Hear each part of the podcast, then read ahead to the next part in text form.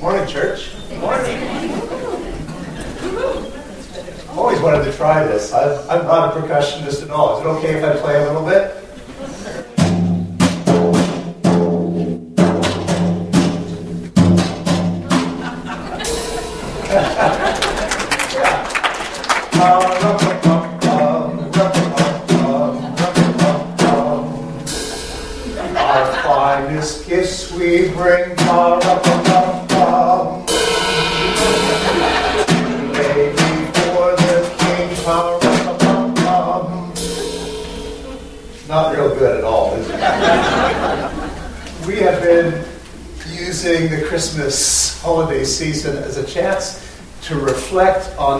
Concept of worship itself. Worship as a response to God, to who God is, and, and what God has been doing. Uh, we've used music and some of the seasonal music of Christmas as a springboard into that conversation. If worship is a response to God, who He is and what He's done, then that response is going to be shaped and determined by our understanding of who He is and our understanding of what God is doing in our own lives. And it also means that worship is eminently portable. It doesn't have to be here. In fact, if it's confined to here, you miss some of the richness of the canvas on which God wants to write the story of your life, the ability to discern His response and his character wherever you may live. You can worship at work. You can worship during a conversation, a hard one with a person that you have trouble getting along with. You can worship when you're hanging out with friends. You can worship when you're stuck in traffic or looking for a parking spot at the mall. Well, it's not easy to worship. It's not easy to find a parking spot either. You can worship anywhere because when you see worship as a response to who God is, it doesn't depend on the presence of particular instruments, however badly played by the pastor, or particular technology, or a particular gathering of people. Again, not to diminish what we do here, and I'm really excited about this morning, about what the kids are going to offer. Uh, I'm really interested that you came knowing that there's going to be preaching at 9 o'clock, and 11 o'clock is going to be all the vibrancy and pageantry of the kids leading in worship. So it says something about your desire for suffering. But, uh, as we think about the Christmas season, there's lots of these stories that help us unpack the concept of worship. And we're going to go to another one of them this morning the Gospel of Matthew in chapter 2. You can follow along if you want to grab your Bibles and uh, we can read together what Matthew writes. But before that, and you said you had Tic Tacs? Yes. Yeah, I love Tic Tac. Do you mind standing? No problem. Actually, uh, Sheldon, do you mind standing too? Yeah. Uh, we're told there's no coincidences, so this must mean something.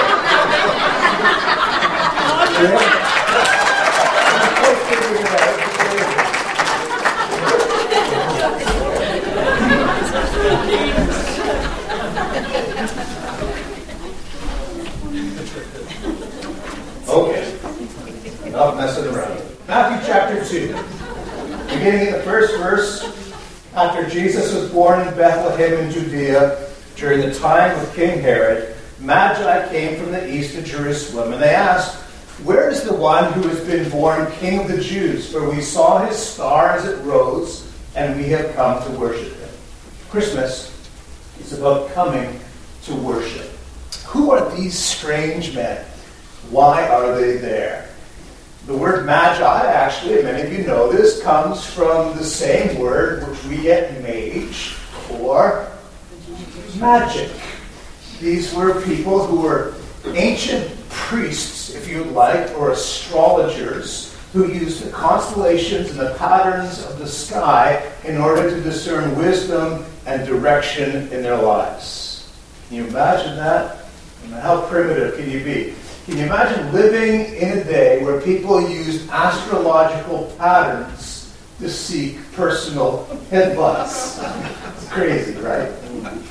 The text said they were from the east, so probably they're from somewhere off in the Arabian Peninsula. And based on the cargo that they carried, which we'll look at in a moment, we can narrow in on that point in the world. The most important detail, though, is that they were coming to Jerusalem as strangers, outsiders, and foreigners. They were pagans, and they were there seeking a royal birth. One who had been born as the king of the Jews. That's a problem because there was already a king living in Judea, and he was not interested in sharing power. Very few kings are. And when King Herod heard the news that there is this, uh, this train of foreign dignitaries making their way across his land, and they were seeking out a newborn king with a royal claim, he, cut, he summoned together all his leading experts, his legal experts, his religious authorities, and said, Now, this so called king of the Jews, what do we know about him? Where's this birth rumored to have taken place? So they did a long search that went all the way through the Hebrew scriptures. And they came upon this one text in the book of Micah. You have it in your Bibles, in Micah chapter 5, verse 2. It says, Out of you, Bethlehem, will come from me the Lord, one who will rule over Israel. And Herod heard that. and He thought, you know what? That's, that's only five miles away. Bethlehem, I mean, that's right within reach for me. And so he comes up with this plan. He says, Magi, after you've, uh, after you've made your, your necessary appearance before me, I want you to go and seek out that child. And when you find him, come back and tell me all about it. Tell me where he was, because uh, I want to worship him too, just, just like you. Which brings us back to the story. Matthew writes, this is in verse 9 now. After they'd heard the king, they went on their way, and the star they had seen when it rose went ahead of them until it stopped over the place where the child was. And when they saw the star, they were overjoyed. And on coming to the house, they saw the child with his mother Mary, and they bowed down and they worshipped him. And then they opened up their treasures, and they presented him with gifts of gold and frankincense and myrrh. Interesting to note the pattern, isn't it? They bowed down, they worshipped, they brought gifts. Last week we talked about the different postures for worship and, and noted how the posture of kneeling, just placing yourself in that position of surrender, is an important physical expression of a deep inner spiritual truth. They bowed down. And following on their worship, they brought gifts. Worship leads to giving. And they brought very unique gifts. I heard this funny story written by a professor who talked about his four year old son who was part of one of these Christmas pageants like we'll be having later this morning. This group of four or three four year old boys dressed up as the Magi coming to bring their gifts. They rehearse their lines very carefully. The first one comes out, puts down gold and says, with a little bit of trembling, I bring you gold. The second one appears, puts down a box and says, I bring you myrrh. And the third one comes out and looks a little bit bewildered for a second and says, Frank sent this. what are these gifts? Where do they come from? What, what do they mean? I mean, they're from a world that's very, very different from ours. And and they're not products, by and large, that we use. I mean, with the exception of gold. Right? How many of you have gold on you in some form today? Yeah? Okay, pass the plate, ushers. but let's talk about the other things. Let's talk for a second about frankincense. pass this around. You can smell that if you'd like. That's frankincense. And let's get this one going too. This is myrrh. We'll send that around this way. That was very potent. Careful with that one. Otherwise, you're going to smell like an embalmed body. Frankincense, an ancient spice, it's a tree resin. It was used often to aid in digestion. It's used for pain relief. It's kind of like the Rolaids and the Tylenol of the ancient world, all wrapped into one. But myrrh Myrrh itself was an even more precious oil. It was medicinal. They used it to treat wounds. Think of it kind of like an ancient antiseptic. And among other things, it was also used to embalm bodies. A strange gift to show up at the birth of a child. And while the gifts might not sound very familiar to us, there may not be things that would appear on your Amazon gift list. They were absolutely precious in the ancient world. In fact, frankincense and myrrh were more valuable than the gold itself. Fact, those gifts, scholars tell us, of gold, frankincense, and myrrh, would have represented more wealth than Jesus would have earned in his entire life as a carpenter. Here's the thing these foreign dignitaries, these traveling ambassadors, they weren't burdened by giving the gifts. They weren't anxious in giving them. They're not stressed about the value of what was being given away. They were, the text says it here, they were overjoyed. Literally, their words were, they rejoiced with exceeding great joy. They couldn't contain it, they couldn't keep it inside. The reason they felt such great joy is at the end of their long, long search, they had finally found what they were looking for. And it's not just because they found the child, it's not just because they had an experience of being in the presence of Jesus, it's because they had the opportunity to respond. They got to be part of what was going on. In the Bible, worship is always connected to giving. Think about it. As far back as the very beginning of the stories of the Bible, there are these connections between worship and giving. Cain and Abel, the first family in Scripture, brought offerings, gifts to God. Abraham, in the middle of his long journey to a new home, was stopping periodically to build these monuments, altars, so that he could give gifts back to God in response. The Israelites would later learn to, to bring gifts to God. They would present them in the tabernacle and then in the temple. And it remained true even in the life of the early church, which would pass a collection pool in order to generate resources to provide for the poor and to plant new churches. Worship always involved giving. But the question is why? Uh, have you ever thought about this? Maybe the offering plate is passed as it just was a few minutes ago, and you think, why? Why do we do this? Is, is God poor? Is he short of cash? Is it because God, is it in his infinite power, lacks the resources to do what he needs to do in the world? Is this the price of admission? Is this a way of rating the service? Sermon's a little bit dodgy today, so less offering. That's why we pass the plate before the sermon. Is it some sort of test by which we gener- generate or demonstrate our loyalty to God? It's none of that. The Magi offered their gifts because in Jesus they had discovered something radically new and different about God. I want you to think with me about this for just a minute. They're from a very different culture, a vastly different world. And in the ancient Near East, people believed things very different about the gods. They believed that the gods were easily angered. They believed they were often irritated. They were difficult to appease. And they had these malicious, dark, malevolent appetites that could only be satisfied by human sacrifice and human gift. So people would bring offerings, sometimes grotesque, violent offerings to see if they could get something from the gods. It was basically a cosmic bribery racket. They would bribe in exchange for fertility or rain or to appease the gods to avoid punishment or, or divine retaliation. One historian, a writer named John Walton, he described it this way. He said, The gods of the ancient world were never the object of enthusiastic pursuit. That's an understatement. The people sought the gods for protection and for assistance, but never for relationship. How could they?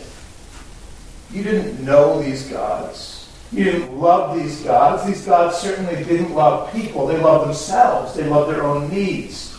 And this, by the way, was the norm for every single culture in the ancient Near East except one.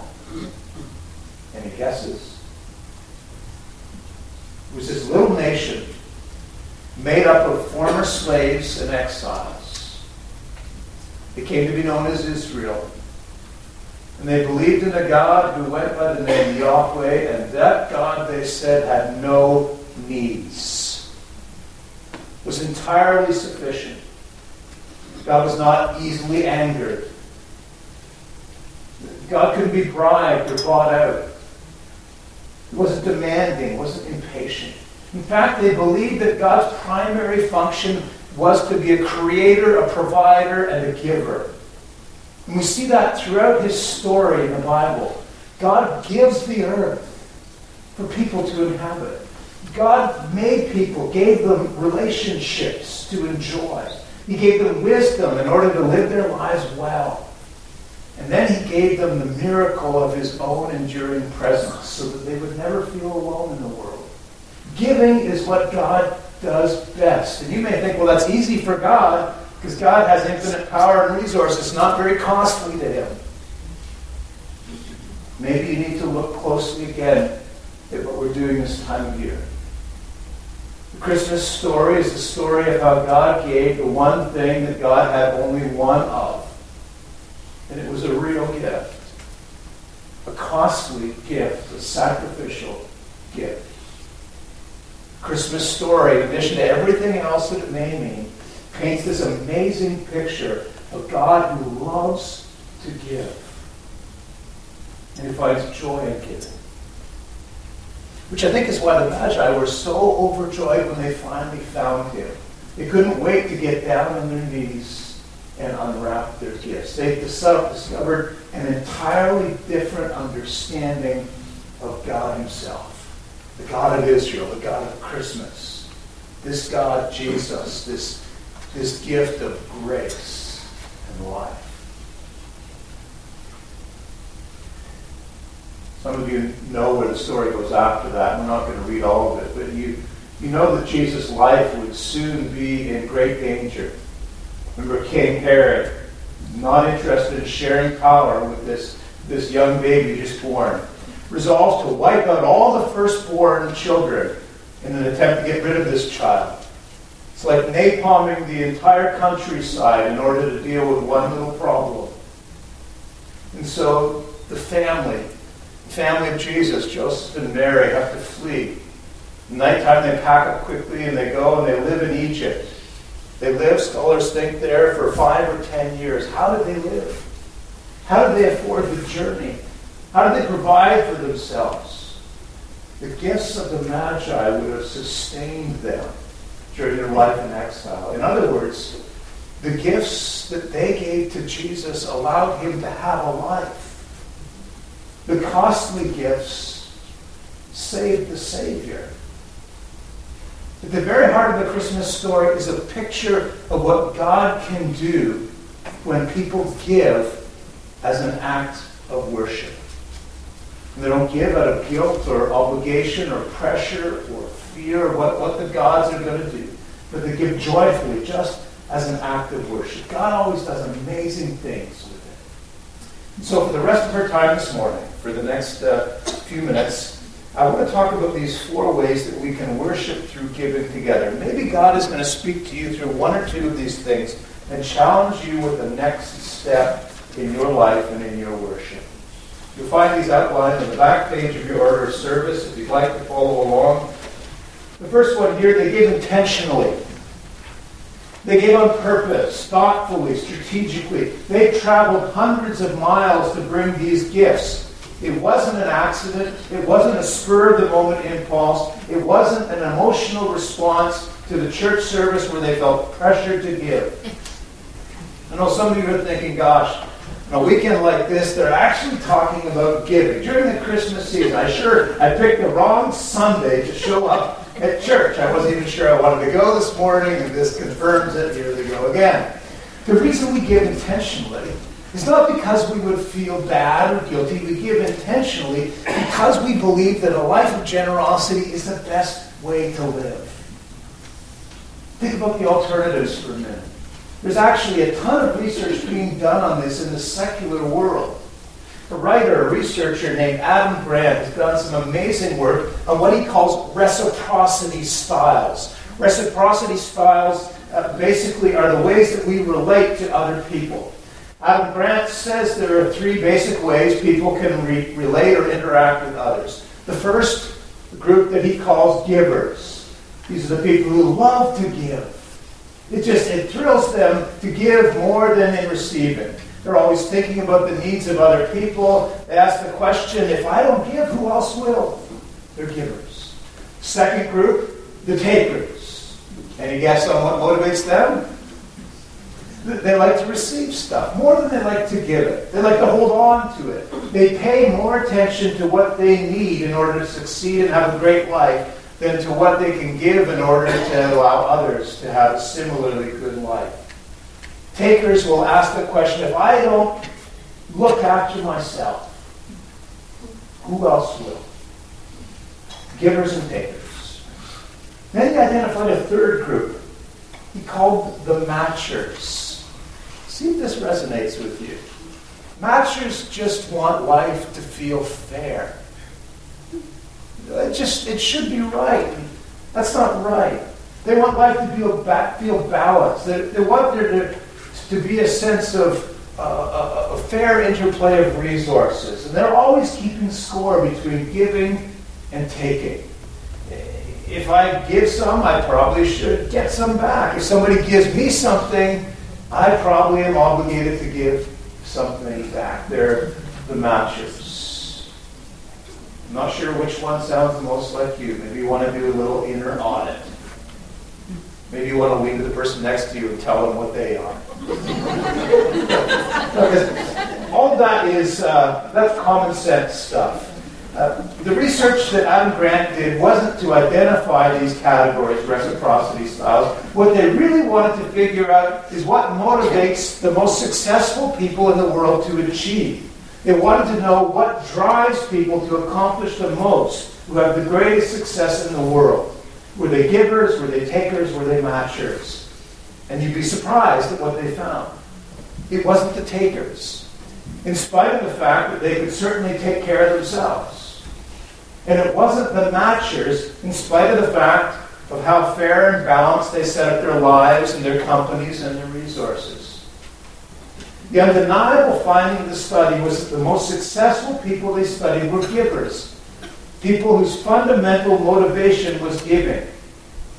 And so the engineers with the highest levels of productivity, the med students with the highest test scores, were motivated fundamentally by the desire to give something.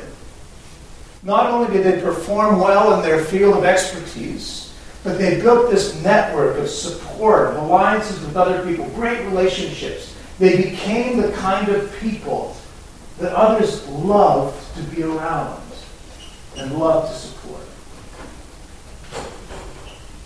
Isn't it interesting? I find this with most research studies. They confirm what something, something that we know already deep down. And how this research correlates with exactly what Jesus has been teaching people for centuries. He said this to his disciples long ago Luke 6. He said, Give to people who ask it from you. And if anyone takes something that doesn't belong to you, don't demand it back. Be a giver, not a taker. Not even a matcher. By the way, I don't think he meant this to be a burden for people. Uh, we often read it that way, an obligation. He's saying that this is just the best way to live. This will give you the most fruitful, joyful, significant life. This was a revolutionary idea in a world that believed that the gods were there to consume the resources of the world and take from it. And here you have Jesus saying, For God so loved the world that he gave. Not gods who take the world so they can use. And then invites us to live in the same rhythms of grace and giving. And I have to say, as, as 2019 is winding down, that I'm so grateful to be part of a community here at MCBC that lived this out so well. I hope you know that your giving is making a tremendous difference. Over the past two years, it's allowed us to create new spaces available for people to find God. Your giving is providing opportunities for kids and families to be discipled, to be in community, to be supported. Your giving it provides support and resources for people living in crisis and in need. And you give more than just what goes into an offering plate or is donated online. You give it so many creative ways. You give inclusivity to those who feel just pushed out to the edges of the world. Forgiveness to those who go through their whole life feeling that there is no grace for them. Acceptance to people who feel undesirable. Encouragement to those who just need to know that as bad as they feel about themselves, God loves them still. Thanks for all the ways that you give. Another way that we give is by giving with creativity and extravagance. You don't have any sense when you read it that these magi were arriving with their leftovers. They didn't bring the last 10%. They brought the most precious gifts, frankincense and myrrh. These things are derived from trees that could only be found in very specific areas of the Arabian Peninsula. Incredibly diff- difficult and very costly to acquire. These are not routine gifts.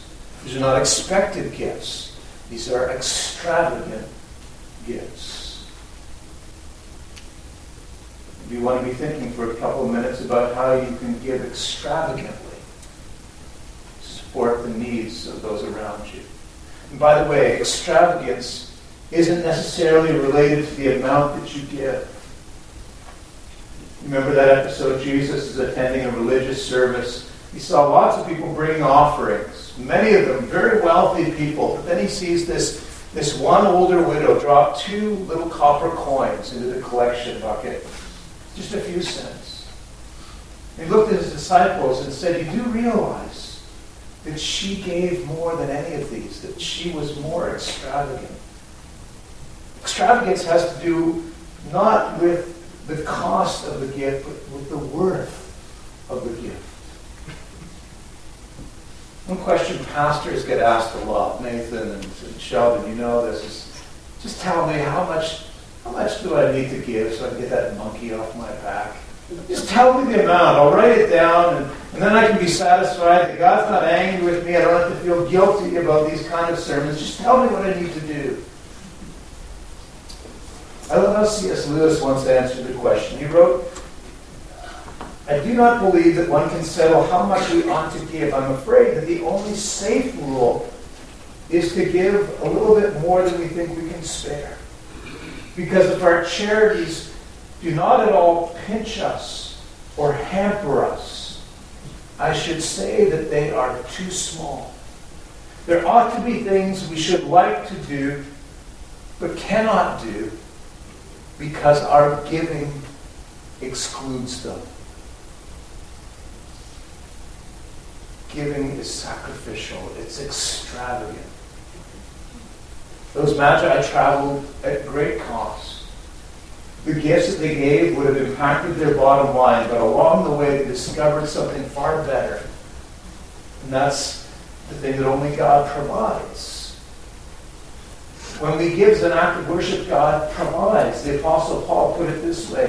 He said, You will be enriched in every way. 2 Corinthians 9, verse 11. You will be enriched in every way so that you can be generous on every occasion, so that you can be a giver so that you don't have to be tempted to be a taker or a matcher, so that you can live from a posture of generosity. When we do this, he says, on every occasion.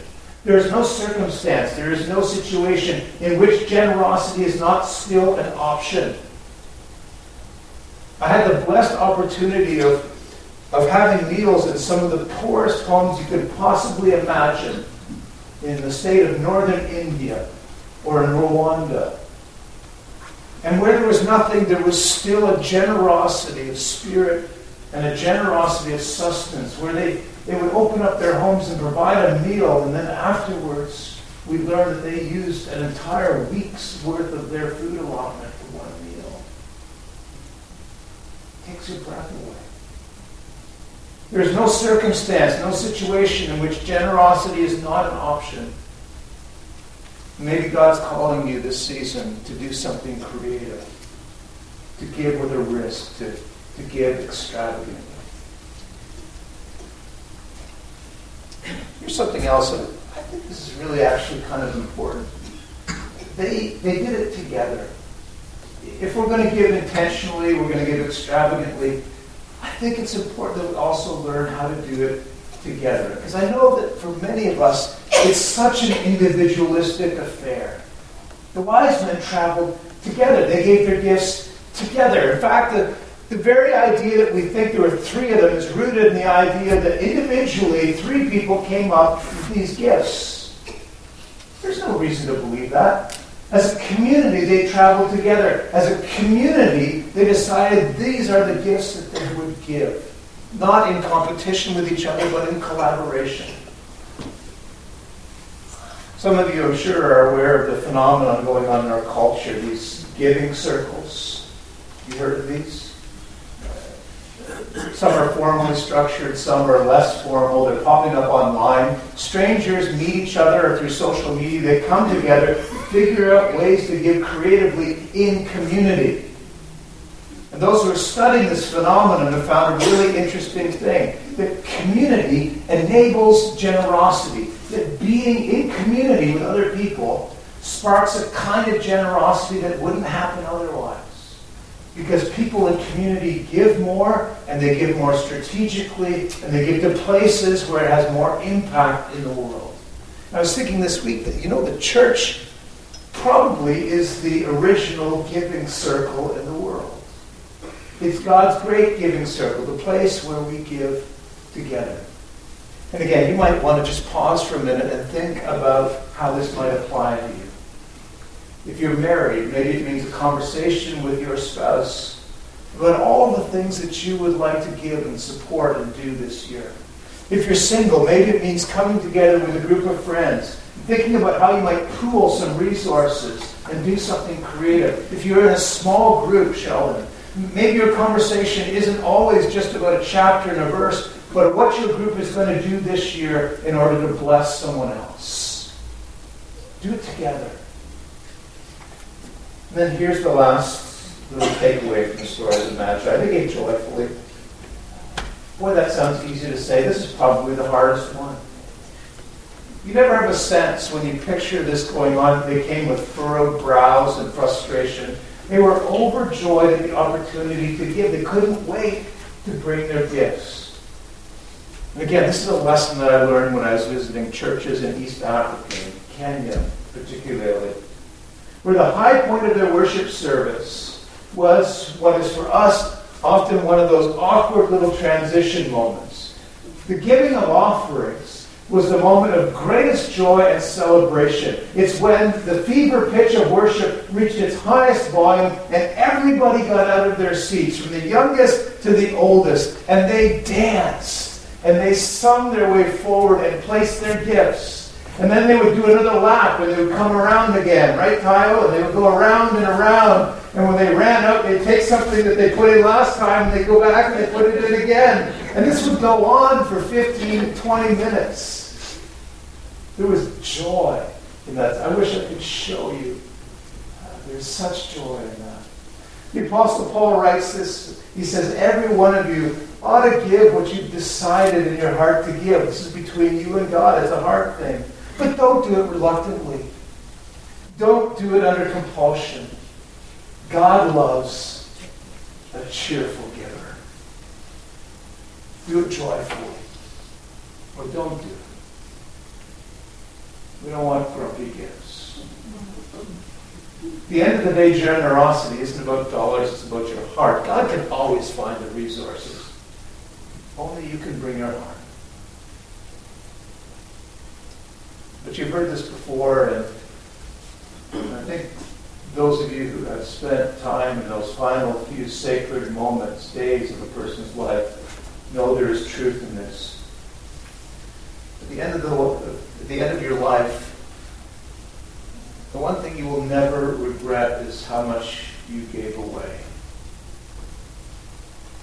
In fact, those of you who have reached that place in life when you're calling through your stuff, you're going to find yourself more and more asking the question, why did I keep all of this for so long?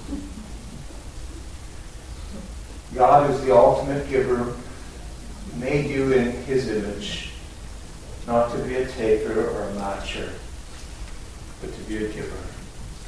And you can bring anything. You can bring resources. You can bring your time, your energy. You can bring your talent as people do week by week here, day in and day out. You can bring your pain. You can bring your brokenness. God can use all of it. Any gift that we bring and worship, God can use it. You ever go home from worship feeling nothing has changed? Be honest. Why did I come? I guarantee you this you will never go home from an experience of planned, joyful, extravagant giving. You will be changed. The story of the wise men, they go back to their homes, back to their lives, everyday business, life and work and whatnot, but they would change. Maybe without even knowing it, they had been caught up in the greatest story ever told. And without realizing it, God had saved the life of a man who had saved the world, you and me included. Without expecting that they experienced a kind of joy that the takers and matchers will never really know because they gave. What about you?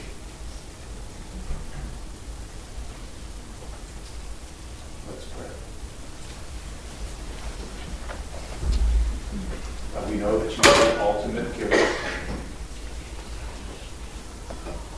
That you have provided for us all that we have and all that we need. Still, if we're honest, many of us are feeling the pressure of living here in the GTA. Will life be okay, Lord? Can we give it away and still be sure there's enough worth the risk? The pressure of raising family, the pressure of work, all the demands on us, time. But we don't know the future. God, we believe you have invited us to live in a new way, a better way. Life not